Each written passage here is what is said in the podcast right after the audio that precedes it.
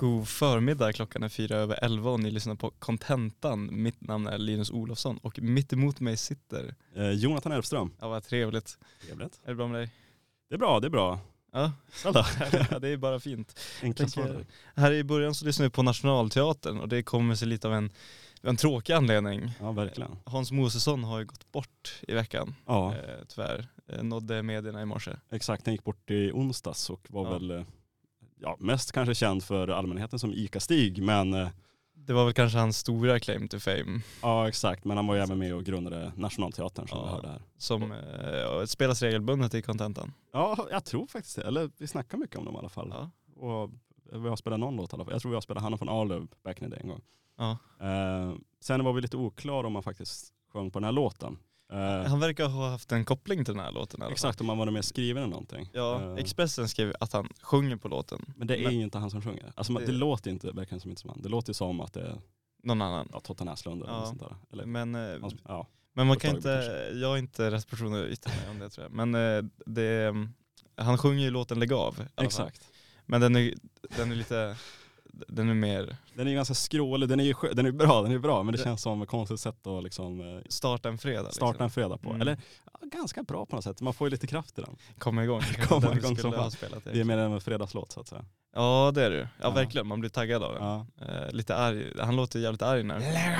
Ja verkligen, det är mycket, mycket ilska. Ja, garage, liksom rocket på något sätt. Ja, Liksom, det är skråligt, det är inte så bra liksom, kvalitet utan det är skråligt som fan. ja, men Alltså. precis. Men det är lite charmigt. Ja. Men eh, tråkigt att Ja, verkligen har, tråkigt. eh, har gått bort. Eh, 79 år tror jag Ja läste. precis, Ja. efter en eh, kort tids sjukdom Mm. vad jag förstår. Och det är väl kanske det, Mm. det är ändå ett relativt lindrigt sätt Mm. Att, dö på. att tina bort. Exakt.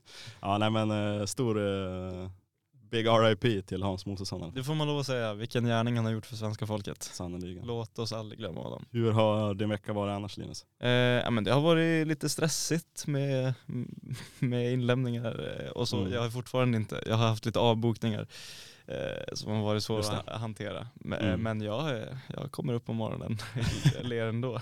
exakt. Ja, man, man, man vaknar ju på något sätt i alla fall varje morgon. Ja man gör ju det. Var det som man ville eller inte? Ja precis, man vaknar och så var den dagen förstörd. ja, exakt. Det låter jävligt mörkt. En mörk eh, vecka. Nej, men eh, det, det kanske blir ljusare. Ja, eller det är ju liksom slutet av oktober så ja, det, ja, jag exakt. tror inte det. Den svenska vintern är på gång i alla fall. Men det har varit en, jag ska inte klaga, det har, Nej. det har varit trevligt. Ja. Jag får lov säga. Hur har din vecka varit? Jo men det var väl rätt bra, och, alltså, det var väl bra så att Ja. säga. Det, som sagt, också haft lite inlämningar och sånt där. Men eh, ja, lite mindre och lite mer, mindre stressfullt än det varit tidigare i alla fall. Så det, det är ju skönt eh, Ja. på så sätt. Ja, det låter bra. Rätt stabilt ändå i alla fall. Eh, något som jag gjort bland annat den här veckan och i helgen i alla fall, det är att lyssna på flera avsnitt av en, en, ett radioprogram och en podcast som heter This American Life.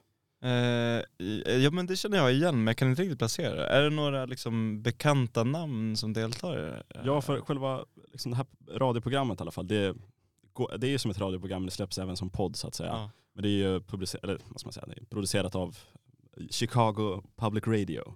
Okej, jaha, just det. Ja men det är som, eh, ehm, vad heter det, Tankesmedjan eller någonting. Ja, men alltså, exakt. produceras av P1 och släpps Ja, för, för podd. USA har man inte samma liksom, public service som vi har i Nej. Sverige, men de har ju de här public radio som är Mm.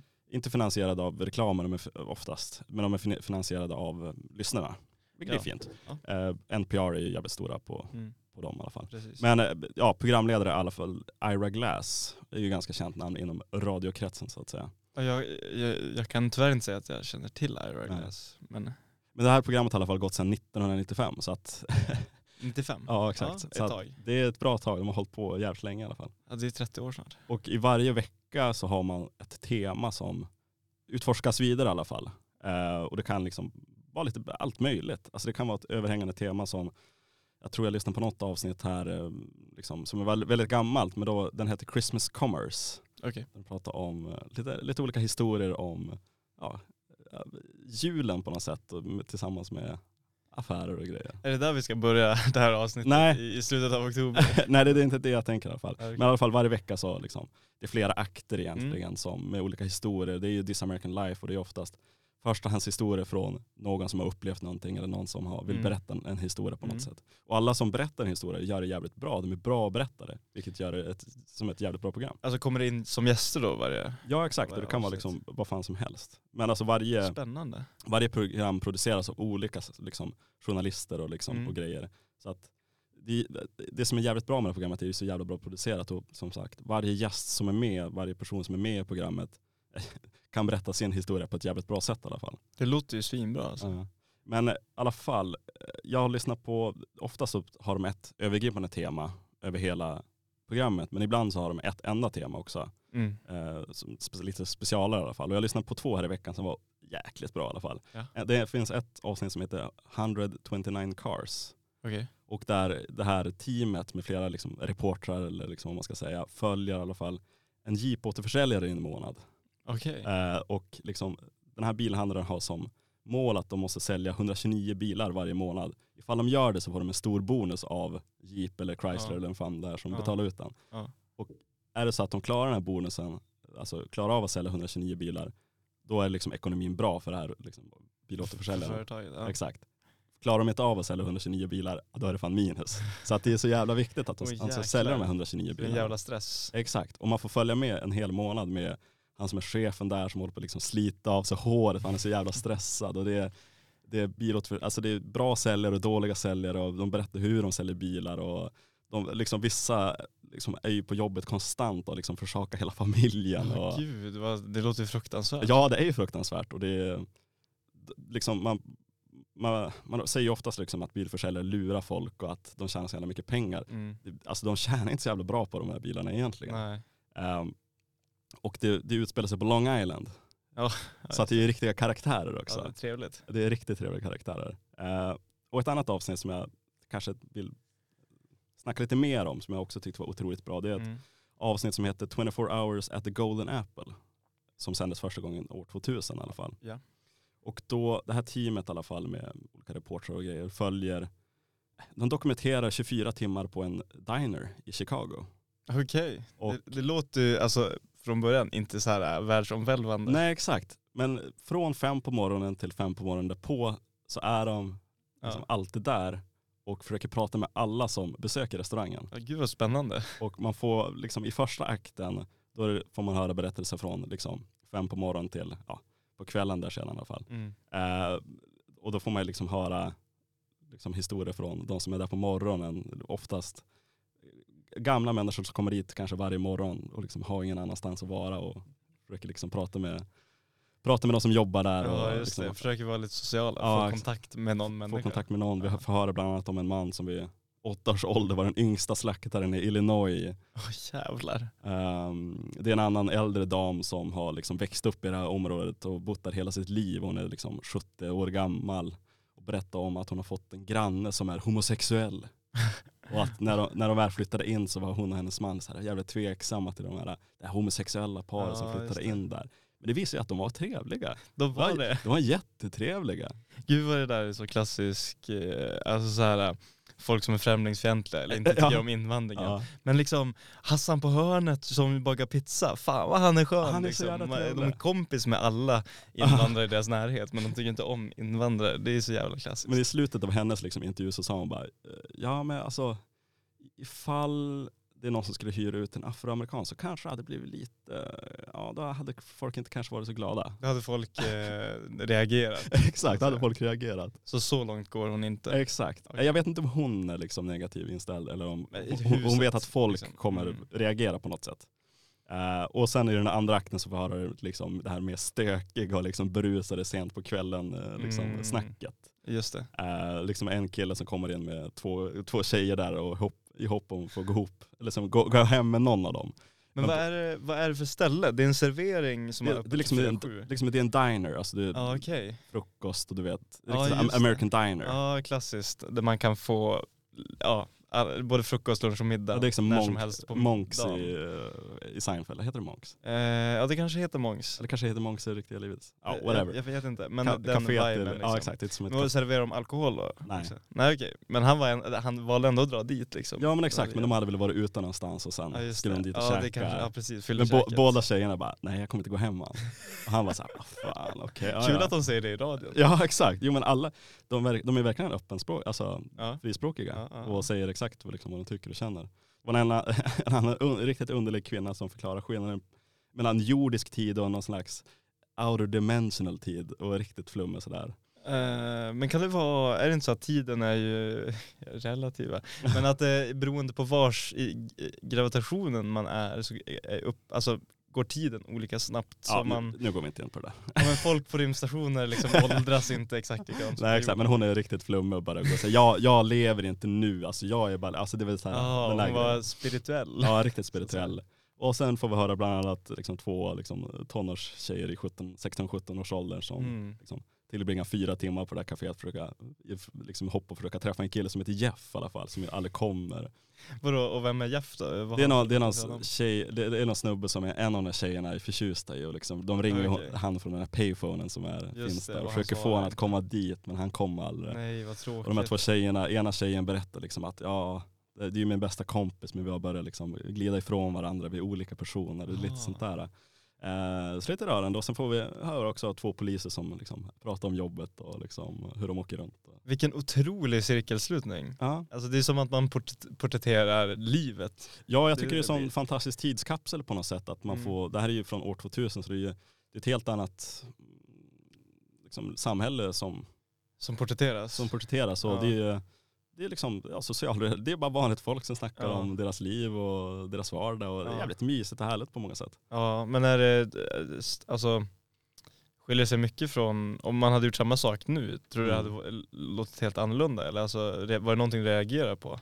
Ja Mm. men det var ju som sagt vissa så här åsikter som sa, oh, okej det här kanske inte Ja, kanske det där med att man hade reagerat om en svart Ja, exakt. in i Men också när det hela, hela det här att det jag försöker också komma in på det är det här vad man kallar för den, den tredje platsen. Har du hört talas om det? Eh, nej, jag tror inte det. Det är liksom någon sociologisk teori eller vad man ska säga, något begrepp i alla fall. Att den första platsen det är sitt arbete, eller sitt hem. Ja, Den andra platsen är sitt arbete. Och den tredje platsen är Ja. en plats utöver det. Just det. Eller Typ bowlinghallen eller pizzerian eller Ja, liksom klubben. Eller... förklara som ett, liksom, som ett ankare för det gemensamma livet. Ja just det, kaffehus Ja, eller exakt. barer. Det är där man liksom kan koppla av offentligt och träffa folk som man känner och inte känner. Mm. Eh, och det finns några slags, sociologer har satt fram några kriterier i alla fall för Ja. den här så kallade tredje platsen. För det första ska det vara en neutral plats. Den, det som besöker tredje platser gör det frivilligt. Det har varken ekonomiska, politiska, juridiska eller andra band till platsen och kan komma och gå som du vill. Okej. Eh, så kan det vara liksom en, eh, alltså typ så här, det kan inte vara SSU typ. Nej exakt, det är lite mer, eh, eller kanske, jag vet inte riktigt. Det beror på lite vad man, vad man är där för och sådär. Ja. Men det- ska ha någon slags, du ska komma dit för att liksom hänga och slappna av på något sätt. Studentradion skulle kunna vara sån. Absolut. Ja. Det ska även vara en jämställd plats. Det, det, det, den tredje, nu läser jag bara rakt av vad de Mm. har beskrivit. Ja, Tredje absolut. platser fäster inget avseende vid besökarnas individuella status i samhället. Besökarnas ekonomiska eller sociala status spelar ingen roll på den tredje platsen. Vilket ger en gemensamhetskänsla. Det finns inget som förhindrar acceptans eller deltagande på en, på en tredje plats. Då tänker man ju på alltså så här, eh, eh, Marx och de här teorierna om, upp, eh, vem, vem var det som skrev de här öppna eh, kommunikationsplatserna? Alltså typ att man, eh, vem som helst kan komma in Mm. oavsett eh, klasstillhörighet på typ Mm. ett kaffehus och diskutera. Öppna diskussionsforum, jag kommer Mm. inte riktigt ihåg, är någonting jag läst om. Men alltså att, eh, Ja men kaffehus och kafén och eh, pubbar och så vidare är ju, är ju liksom exempel på tredje platser som man har. mm, Eh, Eller bibliotek till exempel. Mm. Ehm, Fast är de det i, om, om en, en grej, alltså en viktig grej för platser är att man kan möta både folk man känner och folk man inte känner. mm, Det känns som att i Sverige är bibliotek och kafén mm. väldigt sällan man pratar med, Ja, jo så kan det ju vara, men det finns ju en, en, en, ehm, en möjlighet till det. ja jo men absolut. Eh, och det ska, en annat kriterium är att det huvudsakliga aktiviteten är samtal. Spontana och trevliga samtal är fokus på den tredje plats. Mm. Men inte nödvändigtvis den enda aktiviteten. Samtalstonen är vanligt, vanligtvis hjärtligt och humoristisk kvickhet och lekfullhet uppskattas. Ja. ja. Eh, och sen senare ska vara, de ska vara tillgängliga och anpassade. Tredje platsen måste vara öppna och tillgängliga för besökare. Det måste även vara tillmötesgående genom ett, ja, bla bla bla. Så att det ska vara liksom öppna och trevliga platser på något sätt. Just det, vad är, vad är, vad är din tredje plats då? Det är det jag har försökt tänka på. Vad fan skulle det vara? Som sagt, studentradion är ju som sagt absolut en tredje plats. Mm. För man hänger mycket här. Ja. Um, men kan det klassas som en andra plats genom att det är skolan på något sätt? På ett sätt blir det så. Jag tror för min del tänker jag på X mm. lite grann. Ja. För där träffar man väldigt många människor varje gång man är, man är dit liksom. Mm. Eh, och alla är liksom jämlika på något sätt. Mm. Alla, alla, alla har liksom möjlighet att göra sin eh, aktivitet så att säga. Mm. Så det blir ju lite av en tredje plats. Mm. Eh, tror jag, för min del. Eller liksom, ja, eh, alltså eh, bar eller pub. Om vi går vidare på listan så ska eh, tredje, platser, eh, tredje platser ska ha liksom ett antal stamgäster som anger platsens tonläge, atmosfär Mm. och särprägel. Man ska ha, det ska vara en låg profil. Tredjeplatsen är funktionella, interiören är inte extravagant eller storstilad. Eh, och den känns hemtrevlig. Det ska vara av, avspänd stämning. Samtalstonen på tredjeplatser är aldrig ansträngd eller fientlig. Den är lekfull där kvickheter och skämt är vanligt förekommande och uppskattade. Och ett hem utanför det egna hemmet. Besökare på den tredje Mm. platsen har ofta samma känslor av värme, ägande och tillhörighet som i sina egna hem. Det känner sig hemma där och får andlig förnyelse genom att vara där. Det är som, eh, vad brukar man, man brukar säga, att folk har vissa platser som sitt andra vardagsrum. Mm. Liksom. Ja men det är det liksom. Andra vardagsrum Ja. är ju som ett annat ord för den tredje platsen. Man kanske ska börja säga sitt tredje vardagsrum. ja, men ja, jobbet är kanske inte sitt vardagsrum på något sätt. Men, Ja, men man kanske har flera. Eh, flera. man kan ju ha flera tredje platser. Mm. Eh, det tror jag de flesta har, Mm. eventuellt. Eh, jag tänkte för att avsluta det här lite så vill jag bara spela ett kort klipp från just, inte just från uh, This American Life som podcast eller radioprogram utan från, eh, det är något annat program som just programledaren Ira Glass är med i. Där han Mm. berättar om kanske den kreativa processen och om nybörjare i det kreativa arbetet. Mm, Jag tycker det är jäkligt bra, det, så vi tar och lyssnar på det. absolut. nobody uh, tells people who are beginners, and I really wish somebody had told this to me, is that um, all of us who do creative work, like, you know, we get into it, and we get into it because we have good taste. But it's like there's a gap that for the first couple of years that you're making stuff, what you're making isn't so good. Okay, it's not that great. It's it's, it's trying to be good. It has ambition to be good, but it's not quite that good. But your taste, the thing that got you into the game, your your taste is still killer, and your taste is good enough that you can tell that what you're making is kind of a disappointment to you. You know what I mean? A lot of people never get past that phase. A lot of people at that point they quit. And the thing I, I would just like say to you with all my heart is that most everybody I know who does interesting creative work, they went through a phase of years where they had really good taste. They could tell what they were making wasn't as good as they wanted it to be. They knew it felt short. It didn't have this special thing that we wanted it to have. And the thing I would say to you is everybody goes through that. And for you to go through it, if you're going through it right now, if you're just getting out of that phase, you got to know it's totally normal. And the most important possible thing you could do is do a lot of work. Do a huge volume of work. Put yourself on a deadline so that every week or every month you know you're going to finish one story. Because it's only by actually going through a volume of work that you're actually going to ca- catch up and close that gap. And your, the work you're making will be as good as your ambitions. In my case, like I, I took longer to figure out how to do this than anybody I've ever met. It takes a while. It's going to take you a while. It's normal to take a while, and you just have to fight your way through that. Okay? Ja. Det, man känner igen sig i det han förklarar, att Mm. man har, ofta kan man ju ackumulera kunskap snabbare än man kan ackumulera färdighet liksom, Mm. för att det tar längre tid. Men det är också det här att man har ju oftast, man har ju oftast den här känslan av att jag vet vad som är bra Mm. och det här är inte bra nog. Mm. Ja exakt. Att jag, jag vet vad som är bra när det kommer, jag vill säga om, om jag är musiker till exempel, jag vet vad som bra musik är. Jag har det här, the taste. Mm. Men jag kan inte komma upp i den nivån som jag förväntar mig vara i. Nej, men det är ju, man behöver den erfarenheten som man måste jobba Ja, igenom. Men det är en väldigt frustrerande tid för att man förstår vad det är man behöver, man kan inte uppnå det. Mm. Så det blir ju liksom avmotiverande. Så det är lätt att man bara ger upp Mm. när man är i ett sånt läge för att Mm. man känner att jag, jag är inte nog bra för det här. Det är väl därför liksom naturlig begåvning eller liksom talang är så, så väldigt uppskattat i samhället. Ja. För då har man liksom ett försprång. Ja. Eh, nej men i alla fall lyssna på This American Life. eh, finns, på, finns på nätet Mm. att lyssna på. Den, De släpper tyvärr, alltså de har ju något konstigt system att de släpper liksom de senaste tio avsnitten finns att lyssna på på Spotify till exempel och Okej. podcastappar. Men sen vill du lyssna på ett tidigare avsnitt än de tio senaste som släppt. Då måste Ja. man in på deras hemsida och hålla på och gillra. Men det funkar ju. eh, Just det. I alla fall 129 Cars och 24 Hours at the Golden Apple. Otroliga avsnitt i alla fall Och på. de, de, då går man in på den här hemsidan. Ja, exakt. dem. Det, jag känner att jag måste lyssna på den här Golden Apple-grejen. Ja, det var, men det var så roligt. otroligt fascinerande. Jag stod liksom och diskade och städade. Så Ja. satan, det var fascinerande jävla historia i alla fall. Ja, verkligen. Bra, intressant. This American Life kanske man får ta. Ja exakt, otroligt liksom arbete bakom i alla fall. De har ju på, hållit på väldigt länge så de, de har ju kan Bra. skiten. Bra reporter. Ja, bra, bra producerat hela köret så att, Ja. superbra. Ja. Eh, vi kör en liten låt på det här, jag tycker vi ska köra en låt med A Tribe Called Quest, Carl Check the Rhyme.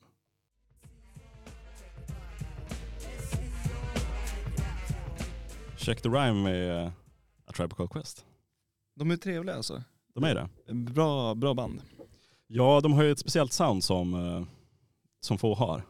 eh, Får man säga. Det, det är ju ett sånt band att man kan höra en låt med dem man aldrig har hört men man förstår direkt att det är Mm. uh, Tribe Called Quest liksom. Mm. De har, nej men som sagt, det här var från ett album som heter Low End Theory från eh, 1991. Mm. Och det är väl liksom hyllats som en av de bästa hiphop-albumen genom tiderna. Ja, och det är ändå bra att ha på CVt. det, ja, det är verkligen. Det har inte jag liksom. nej, Än, en, får man lov att säga. Det vad, har du för rap name? Eh, ja, vi pratade om det här Limpan Lek, Lek, Lech, Lekovic. Letchikov. Ja, om det där med eh, konst, eller kuppstölder och Ja, jag kanske tar samma där liksom. ja. Det blir mitt street name bara. Limpan Letchikov, DJ Letchikov. Ja, ja men det är ju catchy ändå. Det är catchy. Letchikov. Letchikov. Ja. Men eh, du, jag, jag har också konsumerat medier den här veckan. Jaså? I eh, kanske lite mindre utsträckning än vad jag brukar göra, men jag har konsumerat dem. Ja. Eh, och eh, man, vad tycker du om naturdokumentärer? Jag, jag är väldigt dålig på att se dem faktiskt. Eh, jag har typ det? inte sett på den enda nästan. På riktigt? Ja, det, det är så pass alltså. Men eh, vad, eh, är det någonting du inte tycker om med själva, för det är en väldigt speciell typ Mm. av underhållning. Det är det. Alltså den är det är slow pace. Ja men det är mysigt på något sätt och det är jävligt fascinerande men jag vet inte, jag har aldrig varit något riktigt superintresserad av djur om man får vara helt ärlig. Nej okej. Och jag vet inte. Det, det, är Du, väl du är det. en riktig kulturnisse liksom. Du kan inte associera till den, kan inte, till den verkliga världen. Nej, jag kan inte associera till naturen. Eh, Betongbarn. Nej men Ja, eh, det. nej, jag vet faktiskt inte riktigt. De är ju som sagt, man har ju sett absolut klipp Mm. från eh, Jo, de här är det. David Attenborough Ja. och så vidare. Ja, jag men, som aldrig sett några hela avsnitt av dem. Our Planet med den senaste Netflix, eller inte den senaste, men Mm. den som kom innan det jag ska prata om Mm. Eh, med David Attenborough. Mm. Eh, då var det en fågeldans som blev väldigt stor Okej. på, på, på den breda webben. så att säga. För att det Ja. var, eh, ja men han hade liksom, han kunde typ shapeshifta den här fågeln, eller han kunde inte det, men sättet han formade sina fjädrar. Mm. Han, hade liksom, han var helt svart men han hade vissa fläckar som han färgade. Och när han satte in sig i vissa poser då såg det ut som att hans, eh, de, alltså att det var liksom färger som rörde sig runt Jäklar. på hans kropp. Alltså det, var, det såg helt, Mm. helt overkligt ut. Alltså det såg ut som en Disney-animation men tusen gånger bättre om du Mm. förstår vad jag menar. Men det var, det var deras pardans liksom. Ja, eh, nu känns det ju man ofta refererar till Filip och Fredrik, men i deras podcast var det Filip som berättade att någon han kände där i Hollywood eller någonting hade berättat att liksom alla naturdokumentärer görs i studios. Jaha. Obviously är det inte sant, men Nej. det är kul.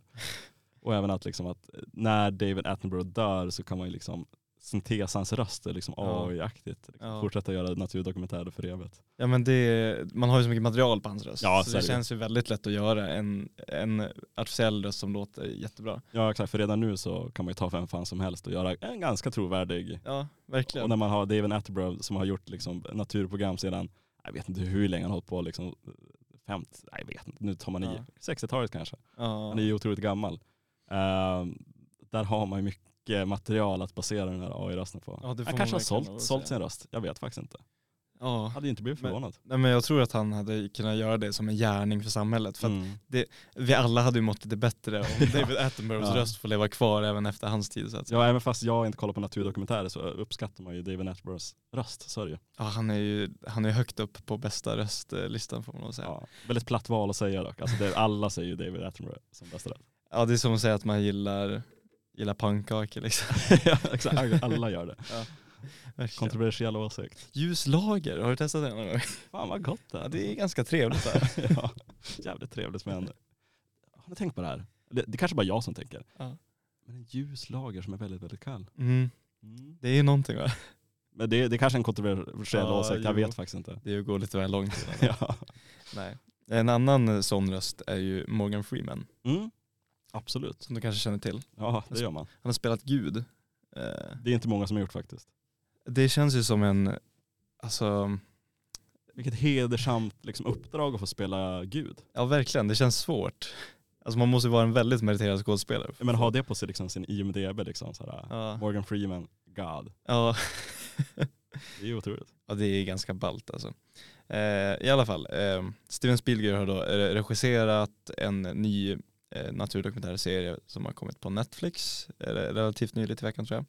Ehm, och eh, det som ska särskilja den här serien, för det känns ofta som att naturserier blir väldigt samma på samma Mm. på samma hela tiden. Det är bara att om man, om man kanske är mer lagd som jag är, att det är fascinerande med djurriket så blir man lika fascinerad varje gång. Ja, så är det. Man kan bara se en schimpans och bara fan vad, Fan vad häftigt. fan vad de håller på liksom.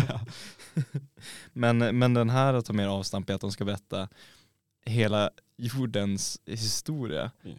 Eh, liksom i olika episoder. Mm. Eh, men liksom all, alla, jorden är typ fyra miljarder år gammal. Mm. Och ska man liksom gå, i, gå igenom olika tidsepoker. Och så har man eh, animerat eh, ganska mycket. Och som jag har förstått det har man tagit delvis bilder på riktiga djur Mm. och sen gjort om det. För i första avsnittet var det bland annat med en sabeltandad tiger. Ja. Och nu, nu vet jag inte om det är så de har gjort men jag kan, väl förstå, för de har skrivit lite om den här metoden, att man kanske har filmat ett eh, stort kattdjur, Mm. kanske lejon eller en, Och sen gjort om det tiger liksom i post-production Ja. för att se, se ut som ett, en sabeltandad Ja exakt, och det är så jävla bra gjort. Det är det. Alltså det är helt otroligt. Det ser verkligt ut eller? Ja, det, alltså för, ja precis, för att efteråt, det var ju lite, det var lite bilder på alltså nutiden också i det här första avsnittet. Ja. Det handlade framförallt om dinosaurier, men sen så bara, ja och det, det liksom, the extinction, vad säger man? Eh, Utplåningen. ja precis, den här meteoren som dödade dinosaurierna möjliggjorde att eh, däggdjuren som lever idag kan, Mm. kan få finnas. Eh, då var det bilder på typ elefanter och eh, giraffer liksom. Och då Mm. var det många bilder man blev så här. Men nu vet inte jag om det här är riktiga bilder eller om det är animerade bilder. Nej. För hittills har det varit animerade bilder och de här bilderna är ju liksom i kvalitetsmässigt Mm. lika bra. Nu är det bara att, jag vet att det finns elefanter på riktigt, det finns ju en, en Tyrannosaurus rex. Nej, jag kan det. liksom inte avgöra om det här är en redigerad elefant eller om det är en Men det är kanske där man kommer efter en slut, där man har så bra redigering, alltså så bra liksom post-production Mm. och liksom CGI att du kan göra naturdokumentärer utan att ens vara i naturen. Ja, det, och det och sen som, tar du David Attenboroughs AI-röst så behöver Ja. du inte ens göra det. nej exakt, och då behöv, då, men då kan man ju också liksom, då kan man ju göra vad fan som helst. Ja, ja. Och då vet man ju, då, då kommer man aldrig kunna avgöra om Vad det är verklighet eller inte. För det var, de visade också en massa liksom havsdjur Mm. i samband med att de pratade om däggdjuren som lever nu liksom. ja. Och då blev jag verkligen så här. Jag har ingen aning vad jag kollar på nu. Det här kan liksom vara en fantasibob som är redigerad, Ja. eller så kan det vara att någon har dykt ner och fotat. Det är liksom lika rimligt, båda delarna, Nej, för, att det ser liksom- så himla sjukt ut. Långt ner där på havets botten så finns det djur som man aldrig kan tänka sig att de finns. Man är så här, hur fan har du kommit till? Hur har du kommit till? Vad är ditt syfte här i livet? Ja, ja men typ Vad är ditt syfte på jorden? bläckfisk som bara liksom fladdrar runt, bara Fladdrar runt. tygstycke Fladdrar liksom. runt liksom på tusen meters djup och Ja. liksom, jaha. Eller sådana här äh, marulkar eh, fick jag höra. Du känner till, eh, en marulk, de här, de lever otroligt långt ner Mm, och så exakt. har de en liten lysande glöd, eller boll liksom framför är- ansiktet. Är det marulk? Jag tror inte det är marulk. Det- Okej. Kanske, jag vet faktiskt inte. kanske Jag, jag jag trodde marulk var någon fisk man åt och höll på. Jag, jag, jag kan ha helt fel i alla fall. Men jag, jag vet vilken Ja, du menar i alla exakt. fall. Den, Den som är har som en liten glödlampa framför sig. Ja exakt. Vilket är en otroligt cool Eh. eh, liksom, konstruktion. Och det är ju tydligen eh, bara honorna som har den här eh, lampan om Mm. man så säger. Eh, Det är, det är Marulk. Okej, Eh, for the record. for the record. Ehm, och hanen är till en i relation mycket, mycket mindre. Mhm. Alltså en, ingenting i jämförelse. Och Mm. parningen går ut på att den här hanen liksom absorberas in i, eh, om det är lampan eller om den åker in i munnen. Men jag tror att de åker in i den här lampdelen Mm. och bara absorberas in i honan och blir en del av honan och liksom dör All right. och befruktar honan. Mm, mm. Ja, när jag går in på här på, på Wikipedia på marukartade fiskar så finns det som en, en bild eller en tecknad bild på just den här med lampan. Ser otroligt läskigt ut. Ja, det, Alltså det är som ett, käften är liksom en meter bred ser det ut som och det är liksom långa tänder. men det är nidbilden av någonting som kommer från mörkret. Alltså, det är gjort för att vara läskigt. Ja, liksom. verkligen. Ja, Det är, Långt ner på liksom marinergravens botten. Marianergraven. Marianergraven. James Cameron kommer ner dit och utforskar. Ja verkligen. Eh, men eh, man, man blir fascinerad för det, för det, det känns som att man säger hela tiden, ja men snart kommer man kunna animera vad, Mm. vad fan som helst och det ser Mm. rimligt ut. Men nu, alltså den här, det enda anledningen att man förstår att animerat är för att det är liksom dinosaurier. Och jag, Mm. jag, vad jag vet så finns det inte dinosaurier just nu. Vad du vet. Vem vet? Det Ja. kanske finns, men, jag, men jag- när jag såg det här tänkte jag också, fan, det hade varit rätt ballt om, det hade varit kul om det fanns dinosaurier kan jag tycka. Hade du det? Alltså, men, det hade, men jag tror att alltså, typ så här, depression, allt sånt, det hade bara försvunnit. För då hade livet handlat om att överleva. Okej, du Förstår vad jag menar liksom menar? så. Okej. Så ja. alla våra vardagliga problem vi har i vårt samhälle nu, de hade liksom försvunnit. För att, för att livet hade handlat om att inte bli uppäten av en Tyrannosaurus rex. Och det är ett så mycket enklare problem att ha. Jo, så är det absolut. Det är väl de här liksom behovstrappan, det här med liksom Ja. säkerhet, vatten, mat Exakt. och skydd, skydd över huvudet. Exakt, men om man då aldrig liksom uppnår säkerhet, Du uppnår aldrig det första steget i behovstrappan då så kan man aldrig liksom, vara ledsen över då, då kan man inte ha liksom FOMO. Man kan inte vara jävligt deppig för att det enda liksom livet går ut på är att, liksom, att inte bli uppäten av en eh, T-rex. Nej men jag tror att man bara uppskattar det, bara, ah, men nu, fan vi hittar lite frukt här så nu kan vi äta oss Mm. mätta, fan vad nice. Typ. Men eh, samtidigt eh, hade det blivit alltså, roligt om samhället var som det är nu och sen Mm. så hade det bara introducerats dinosaurier liksom. Så det blir som en, som en zombieapokalyps Mm. men att man får liksom eh, kämpa mot dinosaurierna istället och liksom de som är bäst förberedda klarar sig bäst liksom. De här, liksom när katastrofen kommer, människorna Preppersna. Ja exakt. De, de mår så jävla bra liksom. Ja, jag, hade- jag, jag hade nog skippat. Jag tror vi kan, det- är roligt i tanken och jag har ofta, man har ju ofta tänkt den här tanken att liksom, ifall det skulle, man har ju sett på zombiefilmer och liksom, Mm. ifall det skulle bli zombiesar komma hit, vad, vad Ja. fan ska man göra liksom? Det är Men zombies, här, det känns så jävla jobbigt liksom. Ja de är ju liksom, det beror på vad det är för zombiesar, för det finns vissa zombiefilmer där de är liksom de är ganska livlösa och Ja. Mm. eh, går väldigt sakta och liksom händerna utsträckta. Varför de gör det? Ingen aning. Eller så finns det ju de andra filmerna där zombiesarna är otroligt snabbare som vanliga människor. Mm, ja, det, Ehm, det eller svårt. supermänniskor till och med. Så att det beror på vilken Eh, version av zombiesar vi Ja, om. vad heter den här äh, med, är det Will Smith som spelar i den? När han är själv i New York. I am legend. Ja exakt, Ja. där är de ju riktigt jävla busiga. Men de tål typ inte solen liksom. Men det, är det, det var så länge sedan jag såg det, men är det zombiesar? Ja det kanske är det. Alltså ish. Ish. Ja, någonting är det som jagar. Det, är ju, det var ju ett vetenskapligt experiment. Alltså Ah, man okej. började Ja. försöka behandla människor på något sätt och så gick det fel Mm. i ett coolt labb. Ja exakt. Sen så kom de ut och de bara åh nej vad ska vi göra? Men det känns som typissk så här trope i eh, sci-fi filmer att det är just någonting från ett labb som läcker eller som någonting. går fel. Det går fel, nu har det experimentet Det är alltid gått så. fel. Vi måste ringa, Mm. vi måste ringa liksom, F- nej, inte FBI men någon sån där uh, National Security som säger att det alltid Ja exakt, det som inte får hända händer. Ja exakt. Och sen så är det någon i nutid liksom, Aha. som inte känner till berättelsen som får besöka det labbet igen och bara åh det var här det hände. Ja exakt. exakt. Katastroffilmer har ju sina, Det är roligt, jag tycker det är roligt med filmtroper. ja det är ju det. Eh, och på samma sätt eh, som det är filmtroper i sci-fi-filmer är- finns det många filmtroper i naturfilmer Mm. också.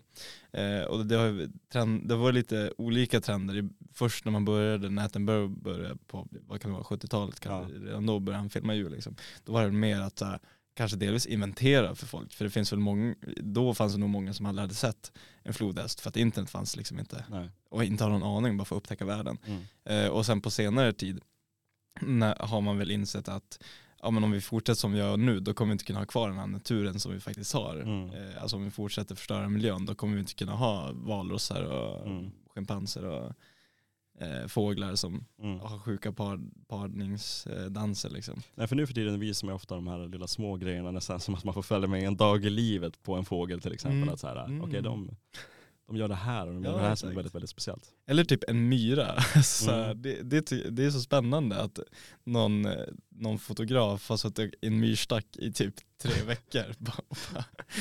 För, för, för att få de korta momentsen när det händer någonting som är helt sjukt. Ja exakt, som en makrolens som sit- Ja. sitter och försöker liksom, För jag kan tänka mig att de flesta liksom, myrbilderna är jävligt tråkiga. Men Ja. sen helt plötsligt så så kanske de gör plötsligt här, så, de gör de här myrflottarna. ja just sett det.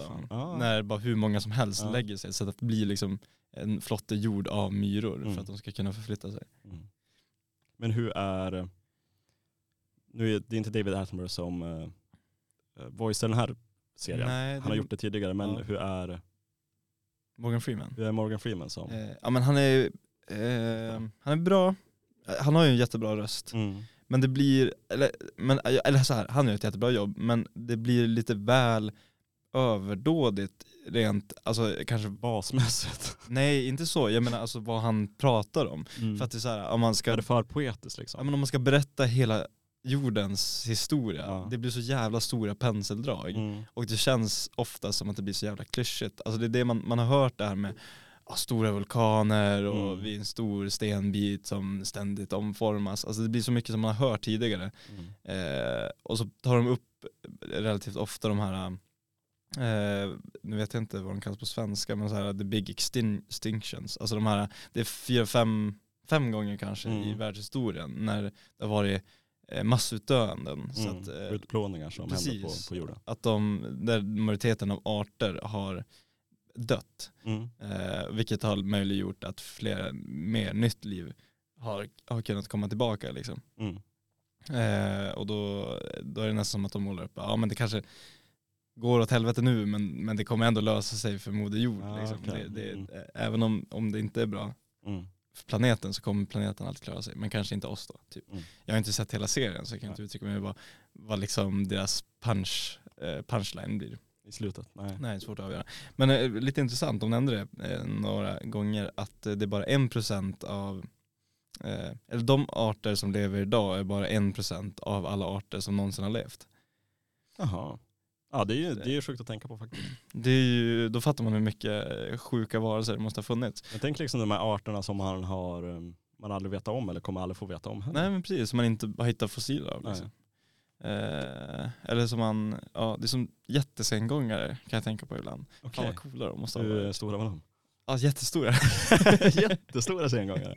Ja. Nej men de var väl större än en björn liksom. Ja. Alltså, eh, kanske tre meter. Killgissande. Eh, va- men alltså när du var barn var du ett stort fan av så här, dinosaurier? Ja, jo jag hade Var en det? dinosauriebok. Ja, det Eh, så. det, är så, det är så jävla ballt med Det är dinosaurier. kanske därför jag inte, jag, jag var aldrig någon dinosauriekille så att jag vet inte. Ja, men det var så coolt. De var så stora liksom. De var så Men- stora. Men eh, tydligen så anledningen att eh, dinosaurierna, de är väldigt, alltså om man kollar på alla djur som har levt, Mm. så är ju de bland kanske de mest spektakulära rent visuellt. Mm. Eh, och var, de var så väldigt varierade i hur de såg ut. Och det, eh, de, de levde en period när jorden, för jorden har liksom ganska mycket varierande förhållanden. Alltså Mm. rätt vad det är så är det en snöstorm eller så är det jordbävningar över hela jorden. Alltså att eh, förutsättningarna för liv försvåras ganska Mm. ofta. Men när dinosaurierna levde då hade det varit ganska lugnt i 100 miljoner år. Mm. Vilket möjliggjorde en väldigt bred variation, liksom, genetisk variation. Det var därför de, de, de blev så liksom, spektakulära, spektakulära och stora och Mm. ja, co- coola. Coola. Det, man känner sig som ett barn också. Ja verkligen, det låter, det låter också väldigt såhär, um, du du rökt en joint och kollat på naturdokumentärer. Så här, Fan vad häftigt det här är. Så, Det är så jävla stor. det är så jävla coolt med dinosaurier back in the Men, day. men det- alltså jag menar det måste ju vara också bland de största, för det känns som att även om du kanske inte tycker om natur, Mm. eh, alltså bland de bredaste underhållningsformaten, Mm. för att det är så universalt. Det är det. Alltså vem som helst kan tycka om en triceratops. ja så är det Medan vem som helst kanske inte tycker om just den här jazzmusikern. Nej. Liksom. Så, så det blir ju det blir väldigt stora Nej, produktioner. Nej men exakt, alla, jag tror, det, är, det, det är därför den funkar så bra och de gör så många här naturdokumentärer eftersom ja, det funkar ju för alla faktiskt. Ja, Både för barn och för vuxna och för, ja, för samtliga. för samtliga. Det är den breda underhållningen. Och det är väl på något sätt liksom livet i sin helhet. Att vi så här känner, känner banden till oss själva och att vi är en del av en naturlig process. Ja. Liksom. ja, men. Eh, men eh, det, det är vad jag har tittat på i alla fall. ja, jag, spännande. Finns på Netflix sa du? finns på Netflix. Mm. Eh, precis. Eh, men jag tycker, Life in our planet. Life in our planet. Yes. Ja, precis.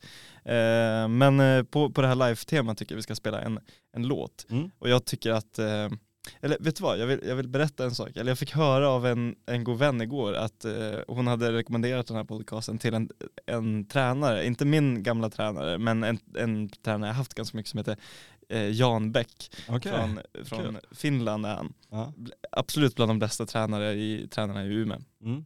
Eh, tycker jag. Eh, och nu vet jag inte om han är en regelbunden lyssnare, men han sa att han verkligen ville lyssna för att han hörde att jag hade en podcast.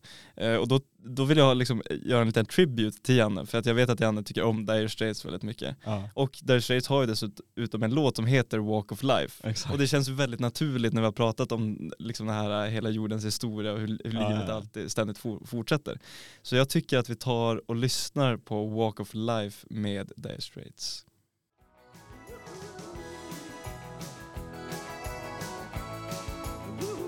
Walk of Life med Dire Straits. Ja men precis, man Till, kan ju eh, inte annat än att tycka om dem. Som är en hyllning till, eh, vad heter han? Janne Bäck. Janne Bäck. Ja, Shoutout till Janne Bäck. ja, bland stans bästa tränare. I friidrott eller? Ja precis, han eh, tränade Olof Wretling bland annat tror jag. Jaha. Eh, hopp eh, framför allt. Ja. ja, han var längdhoppare var Eller tre steg. Ja, något sånt där.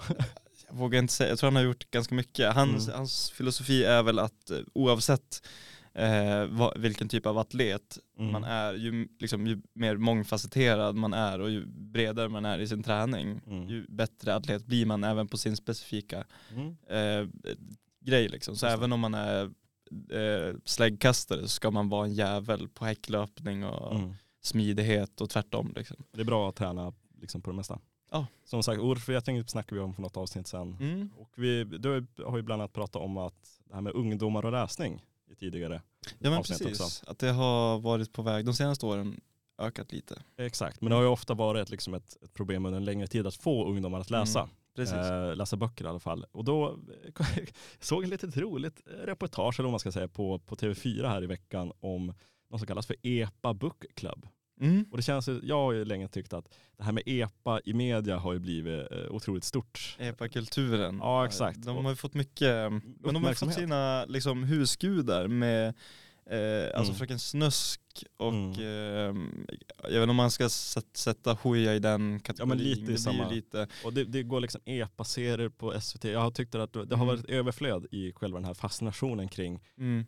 Liksom raggar och EPA-kultur. Men det känns ju som den yngre generationens nu stora, stora subkultur. Ja, i och för sig. Alltså som punkarna på 90-talet. Det finns ju inte så mycket subkulturer längre. Det var Nej. ju mer en, en, en grej back in the day. Ja, precis. Men de, de har ju så tydlig kultur. Exakt. Att det, att det, blir, att det är väl kanske därför de, media uppskattar dem också, för att det, det är så mysigt med eh, liksom, eh, ungdomskulturer. Mm. Men då i alla fall i det här, EPA Book Club är i alla fall, det, är så- här att i det lilla samhället Stenstavik i Jämtland har de i alla fall startat upp ett lite unikt projekt som kallas för EPA Book Club i alla fall. Mm. Eh, som för att liksom öka läslusten hos ungdomar i alla fall. Och eh, på det här fjällgymnasiet i Stenstavik har man ja, liksom problem att få ungdomar att läsa böcker. Och Mm. för att vända den här trenden så fick man en idé om EPA Book Club, en bokklubb på ungdomarnas villkor i alla fall. Okej. Eh, och så här säger i alla fall eh, Kristin Göransson som är pedagog på Fjällgymnasiet och är en av in initiativtagarna till EPA Book Club. Hon säger så här, läsning har fått sån otrolig konkurrens. konkurrens. Det finns så många andra medier att få information genom. igenom. Så läsning blir liksom sekundärt och eh, då måste man hitta andra vägar. Och en väg är ju motivation och motivation höjs i att man får läsa om något som man är intresserad av. Och eftersom att det finns ett så stort EPA-intresse på byn så har man riktat in sig just i, liksom, i den kategorin. Så att Just ungdomar ska läsa. Vad blir det för litteratur? Har, har de några exempel på vad de läser? De har i alla fall riktat in sig, eller liksom börjat läsa en författare som heter Per Salins böcker som handlar just om epaliv. Jaha. Det finns tydligen böcker om det. Eh, och då har man liksom tillsammans, liksom, det står så här att man tillsammans har man lockat med pizza och en träff med, med en populär motorinriktad youtuber eh, som har skapat läsintresse. Och man har läst den där tillsammans och skapat bokklubb. Och, Det låter ju jättetrevligt. ja, verkligen. Eh, och det är klart att får man läsa om någonting som man verkligen bryr sig om och Ja. någonting som man lever i och kan eh, känna igen sig i så är det klart att Då det uppskattar man. det det vill mer. man- Ja, precis. Och bara har liksom mynnat ut i alla fall att, att det- flera av de här ungdomarna har liksom berättat att det här just läsintresset har utvecklats och nu har man liksom breddat sina bokval att läsa andra böcker som ja, inte alla om epafordon i alla fall. Det är ju jättefint. Det är precis vad en bokklubb ska vara. Exakt. Liksom. Och ryk, ryktet om den här, just den här bokklubben har spridit sig på byn och liksom ungdomar står på kö för att, liksom, att delta. Oj, det låter ju liksom för bra för att vara sant. Ja, det, det är ju jävligt kul på något sätt. Och det är, ska man få ungdomen att läsa ska man inte, kanske inte locka med några tung, liksom, svå, liksom, grejer som man inte, vad ska man säga, inte kan liksom, känna sig. Men jag tror det är svårt, alltså vi hade ju alltid så här, typ bokbussen kom och så var man tvungen att läsa en bok Mm. på det här tidsintervallet och så skulle man bara gå in och bara, men välj en bok liksom. Mm. Och så ska stå, man välja, står liksom? man där och så Ja. bara, men det här handlar om någon lirare som spelar pingis typ. Och bara, Va, varför ska jag läsa den? Eller hur ska jag veta vad jag vill läsa? Ja. Det, det, det här är mycket bättre, att man går efter vad som, vad, Mm. vad, de, vad ungdomarna faktiskt själva, vad man vet att de tycker om. Nej, men det, det, det är väl som att de fanns de här, liksom, jag vet inte, nu kanske jag ligger fel ute, men om det var Buster eller de här liksom böckerna, böks, bokserien om just liksom fotbolls, något fotbollslag, jag kommer inte ihåg exakt vad de heter nu igen. Men eh, och det har väl säkert främjat liksom läslustan för de som var, kanske inte intresserade av böcker, men de var intresserade av fotboll och läste då Mm. de här fotbollsböckerna. Mm. Och samtidigt när den här David Lagercrantz ja, Zlatan-boken. jagar Exakt. Zlatan är väl en av de få böcker som många, många killar som aldrig, aldrig har läst har faktiskt läst. Det är ju den, det, det, det är den enda boken killar har läst, brukar man väl säga. Ja exakt, liksom. kollar man på, kollar man på liksom ett starterpack till en snubbes liksom lägenhet. Ja, I bokhyllan så finns jag i Zlatan. ja precis. Och det finns kanske någon svartvit poster Ja, av New York. ja men exakt. Om de är kulturintresserade har de eh, på drift också. exakt som du har. Ja. Ja, det är roligt då, det här med liksom stereotyper av eh, killars, eh, killar har ju för oftast ganska dålig inredningssmak, Ja men, tyvärr. ja. Det, jag har väl ingen bra inredningssmak heller för den delen. Men jag tycker det, jag hoppas att det är någonting på väg att liksom ändras Mm. så att säga. För det är väl någonstans baserat på könsnormer ändå.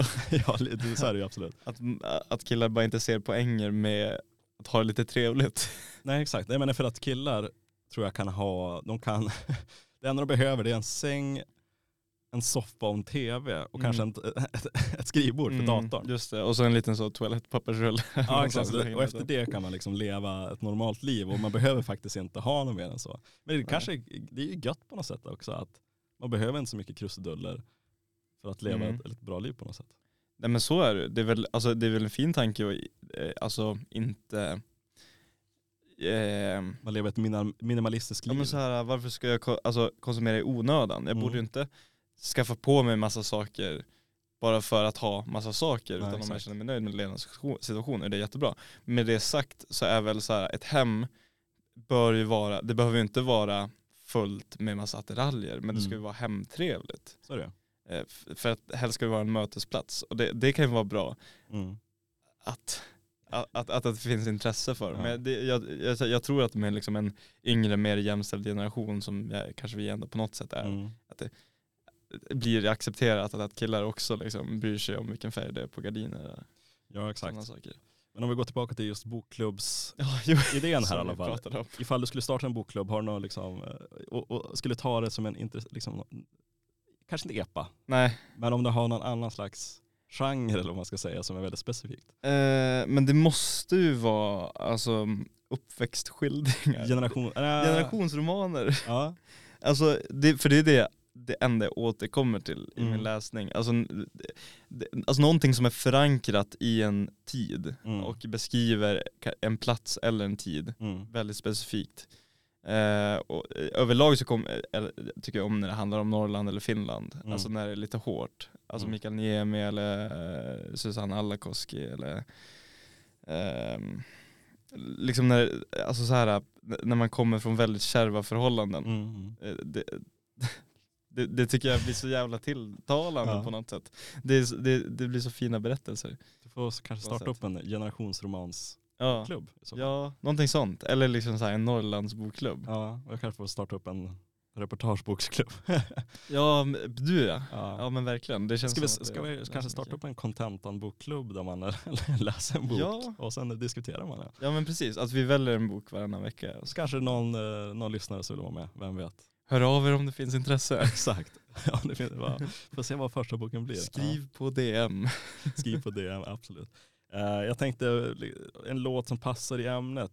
Det, när vi snackar om liksom epamusik, jag, jag är inte så sugen på att kanske spela den här nyare epadunks-musiken. Eh, jag alltså jag, tycker- men ärligt talat, jag tycker Rid mig som en dalahäst. ja, Må det vara en liksom grotesk eh, eh, titel. Det- är en jättebra låt. det är faktiskt en Den bra är, låt. den är catchy som fan. Men jag vill spela lite mer classic när det kommer till raggarmusik. Just det, du går Och- längre tillbaka i tiden. Exakt, och vem är det som, det finns en person som kanske symboliserar raggarmusiken Ja. mest. Ja det är Eddie Meduza. Exakt. Och jag tänkte först spela den här um, kärnreaktorn läck i Barsebäck. Just det, i Barsebäck. Ja. Och det är en låt som faktiskt har blivit otroligt populär i Mexiko. Mm. Va? Ja, exakt, den är jättestor i Mexiko av någon anledning. Jag försöker googla upp det här och ta reda på varför den är det. Fan vilken alltså, så här, searching for sugar man Ja verkligen. plot twist. Men eh, ja, de sjunger inte så mycket. Det, det enda han säger liksom är ju någonting, i, i mitten av låten är ju någonting. Men det, han sjunger ju ingenting, An- annat är ju, det är bara något funky guitar. Kan, kan det liksom. vara så att Eddie Meduza har förlorat miljoner för att han inte kände, liksom kände till sin, sin fame i Mexiko under sin Ja. levnadstid? Liksom. Ja exakt. Ja vem vet alltså. Jag vet inte exakt när den blir populär. Den kanske blir populärt med YouTube och grejer så han kanske inte var med på den Säkert. tiden. Men eh, jag tycker vi ska spela en låt som heter Evert som är ja, en trevlig låt. Där jag i solen går stigen fram Evert med Eddie Meduza. Jag, jag är lite förvånad måste jag säga. För att eh, man har ju hört de här, eh, i högstadiet var det alltid några liksom de här fula låtarna av Eddie Meduza. Ja, eh, eh, eh, alltså vad heter de? Ro- Jag vill, vill säga? Nej. Men alltså, jag menar brännvin och runkeball Precis, och precis. där. Alltså ja. de, de låtarna som bara går ut på att säga fulla ord och då känns det så jävla tolvårigt på något sätt och där, därför har jag lite undvikit Eddie Meduza. Men det här är ju liksom, Men jag gör ju ändå mycket bra grejer faktiskt. den här låten är ju precis den typen av musik jag ändå lyssnar på. Så man kanske ska börja liksom hitta, alltså gå igenom arkiven och, och se vad man hittar för godingar. Det Ja. det är lite roligt där, han, han har ju han hade ju ett väldigt stort agg mot en journalist som heter Mats Olsson. Och, och Mats Olsson läser det här på Eddiviki finns en sida som heter. Ja. Eh, journalist, eh, Mats Olsson, journalist på Expressen som 1979 sågade Eddies debutplatta. Och som tack fick flera nidvisor till- tillägnade sig. Flera av dessa finns på kassetten Fräckisar. Eddie skyllde sin förstörda karriär på Olsson och menar att eh, denne gav Eddie en stämpel som oseriös bondkomiker som Eddie sedan förgäves under alla år försökte tvätta bort. Ja. Han har ju en låt som heter Kuken står på Mats Olsson och sådär. Just det. Det är sjukt att man, att man som recensent får liksom låtar, nidlåtar tillägnade sig. Ja. Det är lite life goals. Men det är ju förmodligen journalisternas fel att han associeras med, ja kanske, men samtidigt om man Nej, håller på. jag är, jag är fullkomligt ironisk. Ja, det är klart som fan, det har ingenting att göra. Nej, nej. Även om ingen hade sagt någonting om hans Mm. musik så hade det nog satt sig i det facket.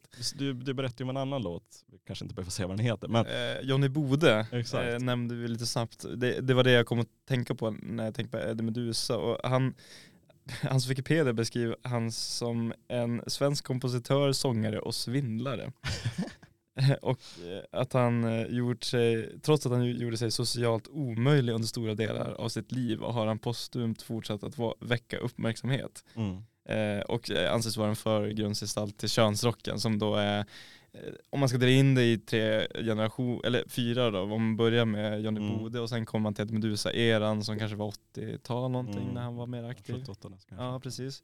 Eh, och sen vidare till Björn Rosenström som lite tog stafettpinnen på något Ja, sätt. lite mer trubaduraktig Ja, på han något sätt. förde ju in det i 2000-talet. Ja, ja, verkligen. eh, på ett sätt som kanske ingen annan gjorde i den genren. För den var väl väldigt associerad med Eddie Meduza och den tiden och sen så var det som att han tog, Ja tog ja. upp flagg igen för den. Ja. Att det nu har kanske gått vidare då till epadunken och blivit rent musikmässigt någonting helt annat. Mm. Men det är ju, det är ju, det har ju Magnus Bettner sagt hur många gånger som helst, att um, epadunken är den moderna könsrocken. Ja men det är ju inget liksom nytt att folk, Nej. att folk ska typ såhär, att Expressen Kultur ska skriva om epadunken som något helt nytt. Och, Mm. Men det är ju bara, Nej men det är, sånt där liksom fula låtar har funnits genom alla tider på något ja, men det är ett samma koncept stöpt i en ny form. Mm. Och det, det händer ju hela tiden liksom. Mm. Men det är, det, det är kul. Det är ju väldigt kul faktiskt. med att det är en kultur som lever liksom. Allt ska finnas. Ja men verkligen. Nej men jag tycker inte man ska, alltså det är många som kanske avfärdar könsrock som något jävla alltså strunt liksom. Mm. Det kanske jag i någon mån har gjort med Medusa då, men det är, samtidigt är det ju musik som spelas av en otroligt stor del av befolkningen Mm. och då kan man ju inte avfärda utan då Nej, finns det exakt. uppenbarligen någonting som resonerar med många människor Mm. och därav har eh, någon sorts vikt Ja absolut. liksom, i, i media, mediadebatten. Ja. Nej men så är det absolut. Ja. Long live the könsrock. Precis. Men eh, med, med tanke på mediedebatten så är det ju mycket, man läser kanske kultursidor på någon tidning som man Mm. prenumererar på. Det, jag gick på den här operan förra veckan, Klinghoffer, som handlar om eh, Israel-Palestina delvis. Så att det, det finns ofta stora politiska budskap i mång, mångt och mycket den kultur man konsumerar. Mm. Och ta stand-up som är en, en medieform jag tycker om väldigt mycket så blir det allt och allt längre nästan svårt att avgöra om nya specialer är en föreläsning med skämt Mm. eller om det bara är stand-up. För att alltid, och också kanske för att det finns fler stoppare, men det, det blir så här istället för att bara vara jävligt rolig en timme Mm. så ska man ha en agenda eller ta upp den här sociala frågan för att särskilja sig från andra komiker. Det är liksom för mig inte vad, vad stand-up handlar om och nu ska jag inte snöa in på bara den medieformen men, men jag är och har alltid varit ett väldigt stort fan av vad jag i, i, i för den här pratan har valt att kalla slapp underhållning. Mm. Men, men det jag menar, det är inte nödvändigtvis att den håller en liksom lägre, eh, vad ska jag säga, produktionsvärde. Mm. Eller kvalitet. Eh, Nej exakt, utan det är väl underhållning med en inte lika stor, eh, om man ska säga, moralisk ambition. Mm. Eh, eller, eh, eller kulturell ambition. Alltså att man inte kanske är ute efter att göra så stor påverkan. Eller ska... Få, mycket cred av eh, Nej men exakt. riktiga personer. Men oj, nu kommenterar jag den här jättesvåra politiska frågan. Gud Mm. vad bra att man tar upp den här eh, könsskillnader. Alltså det är klart att sån, sån eh, kultur ska finnas. Den är avgörande och kanske grunden i, i Mm. kultur överhuvudtaget. Men, men jag tycker att man i, inte ska glömma bort och kanske i större utsträckning hylla den, den slappa underhållningen eller den, den oambitiösa underhållningen. För Mm. att den, den är ju på något sätt, om du kan hålla en hög kvalitet och ha, ha en, en, en stor publik Mm. utan att liksom, eh, liksom kamma dem medhårs, Mm. om man säger så. Mm. För att om, om, om jag har ett politiskt statement som är eh, kanske, eh, men vi måste stå upp för kvinnors rättigheter. Det är jättebra, det är klart det ska finnas. Men då låter det ju lätt som att, eller det, det blir ju lätt att tycka om. Mm. Mm. För att, ja, ja men jag, så, jag hör den här låten va, och så, jag är en så bra person som lyssnar om, om en låt som handlar om kvinnors rättigheter till Mm. exempel. Men om, om jag gör ett program som inte handlar om någonting utan bara är råa sketcher till exempel. Mm. Det, det tycker jag är nästan aldrig, nya produktioner om man tar på Netflix eller på SVT Play. Mm. Jag kan inte säga ett enda rent sketchprogram som har kommit ut de senaste fem åren som bara är, bara är sketcher. Du tänker liksom att program som inte behöver vila på någon annan pelare utan det, det, är Mm. liksom, det är bara roligt för att det är roligt. Exakt, och, om man kollar på 90-talet istället så har man ju alltså mm, eh, Nöjesmassakern och den typen av program som Om bara man tänker liksom på Hipp Hipp och Kvarterets ja, ja men exakt, exakt. Det är ren underhållning. Ja, liksom. exakt. Eh, kanske Solsidan är 2023, Mm. eller vad man ska säga, våran nutids, den motsvarigheten. Men det känns som att den var mycket mer utbredd och att det var en egen genre på, Mm. kanske framförallt 90-talet men även tidigare. Och sen kan man ju alltid liksom sitta och teoretisera om Solsidan som att det är en eh, det är ju lite, lite klasskillnader och, Ja, och det är ju många politiska värderingar i det. exakt, ja. Om, man, om man kollar på eh, Nöjesmassakern så fanns det inte så mycket av ett budskap man vill ha föra fram till sin publik. Nej. Utan det var ju bara, kolla vilken knasig dialekt den här kocken har. Ja. Alltså så här Werner och Werner, Ja. det är inte som att de försöker säga någonting om det moderna Tyskland. Utan det är verkligen, fan vad kul det låter om man avslutar med tysk ja, brytning liksom. Exakt. Eh, och det, det är nog, alltså när jag konsumerar medier och jag ska liksom okynneskonsumera om du förstår vad Mm. jag menar. Att jag bara vill njuta av någonting. Mm. Eh, då är det nästan alltid till den typen av underhållning jag går. Mm. Eh, jag ska se, jag gjorde en, eh, en liten lista som jag kanske eventuellt har tagit, tagit ner. Men eh, skitsamma. Eh, några, det är mycket filmer kanske som jag kommer tillbaka till. Alltså, eh, Och Seth Rogen är väl den stora inom den här genren efter 2000-talet Mm. som har gjort eh, eh, Superbad, kanske hans större titel, eller Pineapple Express. Och det är lite, det är kanske inte gigantiska filmer för gemene man, men för mig har det är de film, bland de filmer jag återkommer till hela tiden. För att Mm. de, de handlar egentligen inte om någonting. Nej. Det är Superbad handlar om några high school-ungdomar som försöker köpa, alkohol, köpa liksom. ut alkohol. Det är hela premissen för filmen. Såg den på bio faktiskt när den kom ut. Det är otroligt. Jag önskar att jag, men den, må- den måste vara, oj, den måste vara ganska, den är väl ganska gammal eller? Ja, det var, kan det ha varit 2000, Puh. Ja Nej. något sånt där i alla fall. Så man kanske var 12 år. någonting. 2007 kom det. Ja, vi gjorde den. Än att man har. Ja, Ja, nej men det, det- det, är, det är som sagt, det är en film som man ab- absolut kan liksom se om många, många gånger. Mm. Men det fina med den är att den inte handlar om någonting. Nej. Liksom. Nej det är Eh. liksom, okej, nu är, den har ju liksom tidsskildring att liksom ett, ja, de, ska, de ska på fest, de är tanter, Ja. de ska på fest. Ja exakt. De måste fixa alkohol, det händer massa sjuka grejer Ja, på vägen. precis. Ja, sen blir Ja. lite coolare i slutet. Exakt. Och eh, det är ju en liksom jätte eh, kultförklarad film Mm. nu. Ja. Men den typen av film, alltså man ska, om jag ska på rak arm försöka hitta en film som är i samma kategori som har kommit ut de senaste åren. Typ så här, den här uh, Cocaine Bear. Har inte sett. nej inte jag heller, men man fattar ju premissen. Men, en björn på kokain? kokain ja, ja exakt. Okej. Ja, Ja, ja. exakt. Det den handlar om. Men det, är- det är också en film som inte har, alltså, Den har någon- inget djupare Nej exakt, mening. den, den, men den, försöker, den har inget budskap liksom. Men det är ju en film, nu har inte jag sett den, men det är ju en jätte film. Den har ju inget produktionsvärde. Medan en film som Superbad har ett jättehögt produktionsvärde. Mm. Eller om man tar som Big Lebowski som, vi- som jag nämnde i förbifarten eh, förra veckan. Mm. Eh, den, är, den är också jättekult förklarad och den handlar om en, en slacker som, eh, ja, som, som blir typ hotad. Mm. Men alltså den har inga, den har inga, inga heller riktigt budskap utan han är typ så tycker om att dricka White Russian och gå runt i mjuka kläder och shorts. alltså så. Ja. Eh, och jag, jag tycker att man eh, liksom måste, jag tycker att det, man ska bevara den mediegenren, även om det inte behöver vara en stor mediegenre. Mm. Så tycker jag att man ska värna om den citat lilla kulturen, eller Mm. kulturen som kanske inte har så mycket stöd eller budskap. Ja. Har, har du någon, liksom, den- typen av verk som, som, du, som du uppskattar?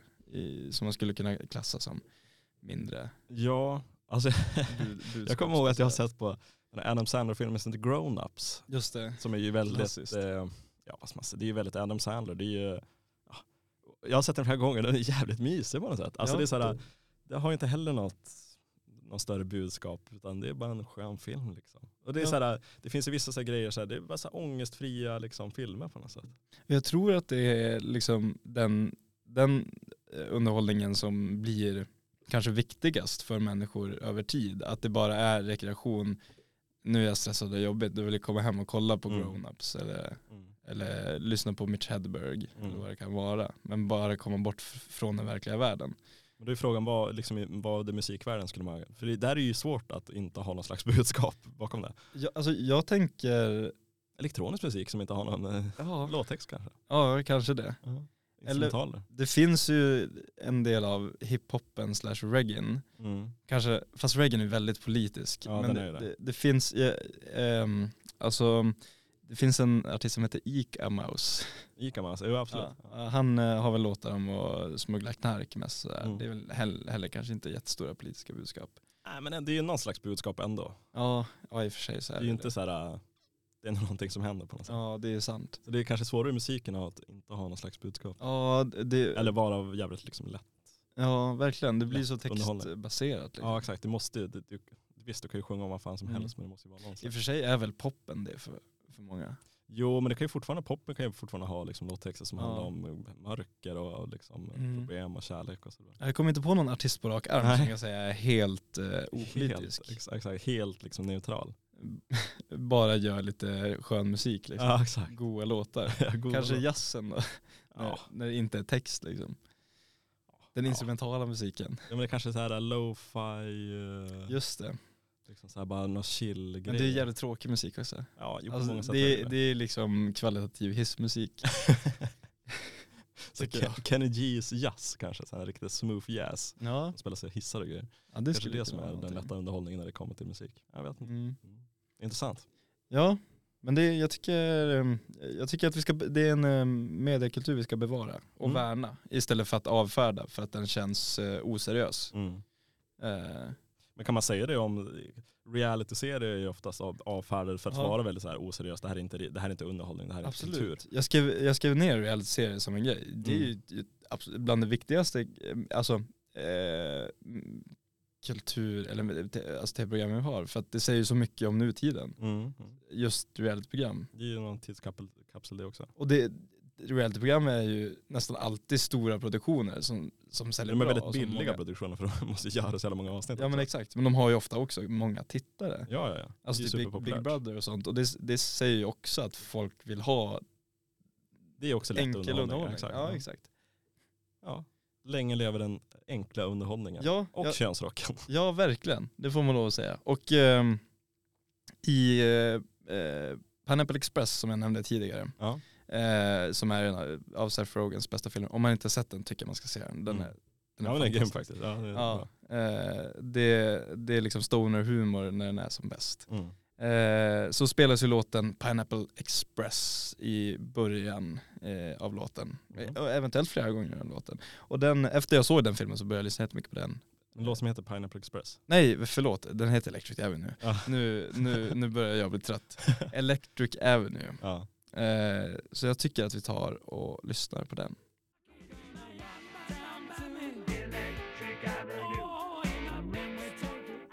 Electric Avenue med Eddie Grant. Ed Grant. Jävla skön låt alltså. ja. Det är roligt att varje gång vi liksom har spelat en låt som vi båda, vi, det är alltid såhär, fan kanske fan vad bra låt. Men du snackade lite här under, under, under låten om släkerkulturen och sådär. Ja, men eh, det är ju ett begrepp som kommer från eh, eh, ja, amerikaner som inte göra värnplikten. Mm. På tidigt 1900-tal så kallar man dem slacker. Och sen i och med en film på 90-talet som heter Slacker där man visar upp det, det som kallas slackerkultur eller slackerlivsstil. Mm. Eh, vilket innebär att man är oambitiös i livet. Eh, man, det definieras ofta av att man är arbetslös eller otroligt oentusiastisk på sitt arbete. Mm. Jag vet inte om du har sett filmen Stripes med Bill Murray. Men den, Jag det handlar ju om en- jag sett den. han, eh, det handlar om en kille som eh, blir kallad till värnplikten och verkligen inte vill göra det och gör Mm. sitt absolut värsta på värnplikten. Mm. Eh, och det, det, det handlar väl om liksom en oambition till livet. Mm. Eh, lite att man bara ha, chillar och har det gött. Mm. Kanske röker gräs eller Mm. tar det lugnt liksom. Ja. Väldigt mycket. Det goda livet. Och det finns ju mycket kultur som är associerad med, med släkerkulturen. Mm. Alltså typ den filmen Stripe bland annat. Eller eh, Ferris Bueller's Day Off som jag också nämnde Mm. nu under låten. Att det, det, det liksom filmer eller, eller serier kan det vara. Och Mm. Man kanske läser mycket Kalle Anka men, men som inte har någon större innebörd. Jag vet Simon Gärdenfors, poddare och komiker som jag pratar om kanske eh, lite för ofta. Det, det är absolut bingo-brickmaterial. Ja, absolut. Eh, men han pratar väldigt mycket om släkerkulturen, att han när han var i ja, typ 20-årsåldern hade en väldigt stor ambition att leva ett släkerliv för han Okej. var väldigt liksom intresserad av det som kulturform och han var, han är serietecknare också bland annat och var liksom väldigt inne i att leva den typen Mm. av liv. Mm. Men att han tycker det var väldigt svårt att göra det och inte bli väldigt deprimerad. F- För att man liksom inte gör så mycket. Nej, nej, nej. Eh, Men eh, han, eh, han tittade bland annat på alla Polisskolan-filmer på en, Mm. en dag vid något tillfälle. Och det är verkligen, det är precis att man hinner det på ett Ja, dygn exakt, typ, exakt. för att det är så jävla många. Ja, Det finns typ sju eller åtta liksom. ja. Det är kanske det man ska göra helgen då. Ja, nej men jag, jag tänker så här, det är väl inte bra det är väl inget man ska aima för att leva ett eh, helt eh, släckerliv liksom. Men, eh, men att eh, som kanske återhämtning eller rekreation, att eh, känna att det är okej och inte vara så ambitiös Nej eh, vissa dagar och bara kolla på Polisskolan Ja. eller Pineapple. Express eller eh, vad, det, vad det än kan vara. Så är det, så är det. Vad har du för eh, planer inför helgen då? Eh, ja men det är halloweenfest ikväll Just det. jag, som jag Mm. ska besöka och sen ska jag jobba lite. Vad ska du klä ut dig som? Eh, Jag ska vara alltså, så här, prison inmate liksom, i amerikansk fängelse för de har ju de här orangea dräkterna. Ja. Och jag råkar ha orangea kläder. vad bra, vad bra. Eh, så, och så kanske en handboja så jag ser lite bus ut liksom. Lite bus ut sådär. Ja, Ja, härligt. Exakt. Eh, det är min plan. Har du någon plan i helgen? Eh, min bror kommer på besök så att det, det blir spännande. just det. Jag åkte från Hedemora eller? Ja men exakt. Ja, Så. tar han med fa- familjen eller kommer Nej, det är han kommer upp ensam så att Så det han blir ska- lite brorsehäng? Ja exakt, exakt. Han ska bo på en luftmadrass i min, eh, mitt vardagsrum så det blir spännande. Fan vad mysigt Ja, det blir trevligt. Ja, faktiskt. jätte... Har ni någonting planerat eller ska du? Jag ska väl, eh, tänkte väl käka middag hos morsan nu här, Ja, här senare det. och sen senare blir just väl ute och dricka några dricka några öl. Ja, ja men det låter ju väldigt trevligt. Och på tal om det så tycker vi ska köra en låt som, På tal om dricka öl. ja, exakt på tal om dricka öl. ehm, vi, vi, som sagt vi har ju en fredagslåt som alltid i Mm. programmet Mm. och eh, den ska ju liksom, är en låt som ska kicka igång helgen. När vi sa det här med att dricka öl och så vidare. Och vi har också tidigare utanför programmet snackat om att vi har aldrig spelat Kjell Höglund i, program, i det här Vilket programmet. är sjukt. Det, Det är sjukt. Det är han så kompatibel med det vi pratar om och det vi, Ja, den musiken vi ofta drar oss åt. Liksom. Exakt. Och är det så att ni vill lyssna på alla låtar vi har spelat i programmet så finns det en, en spellista på Spotify. Ja, det måste vi slå ett slag för. Exakt, som heter Kontentan av kontentan. Precis, skapad av dig då Jonathan. Exakt. Och jag tror den bör gå att söka på. För jag hoppas att den är på. Förhoppningsvis. Men- annars gör jag en public, det är inga problem. Ja men exakt. ifall man söker på Contenda, Contentan och väljer Ja. spellista, då borde den dyka upp. Då bör den dyka upp i alla fall. Mm. Men för att avsluta det här programmet och inleda helgen så ska vi spela En stor stark med Kjell Höglund. Ja, Och så får vi tacka alla er som har lyssnat. verkligen. Ha en så bra helg. Detsamma. Ja, det är detsamma. ha det bra. Puss på er. Jag har gått varenda gata och jag har gjort så gott jag kan. Jag har missat varje tåg, jag har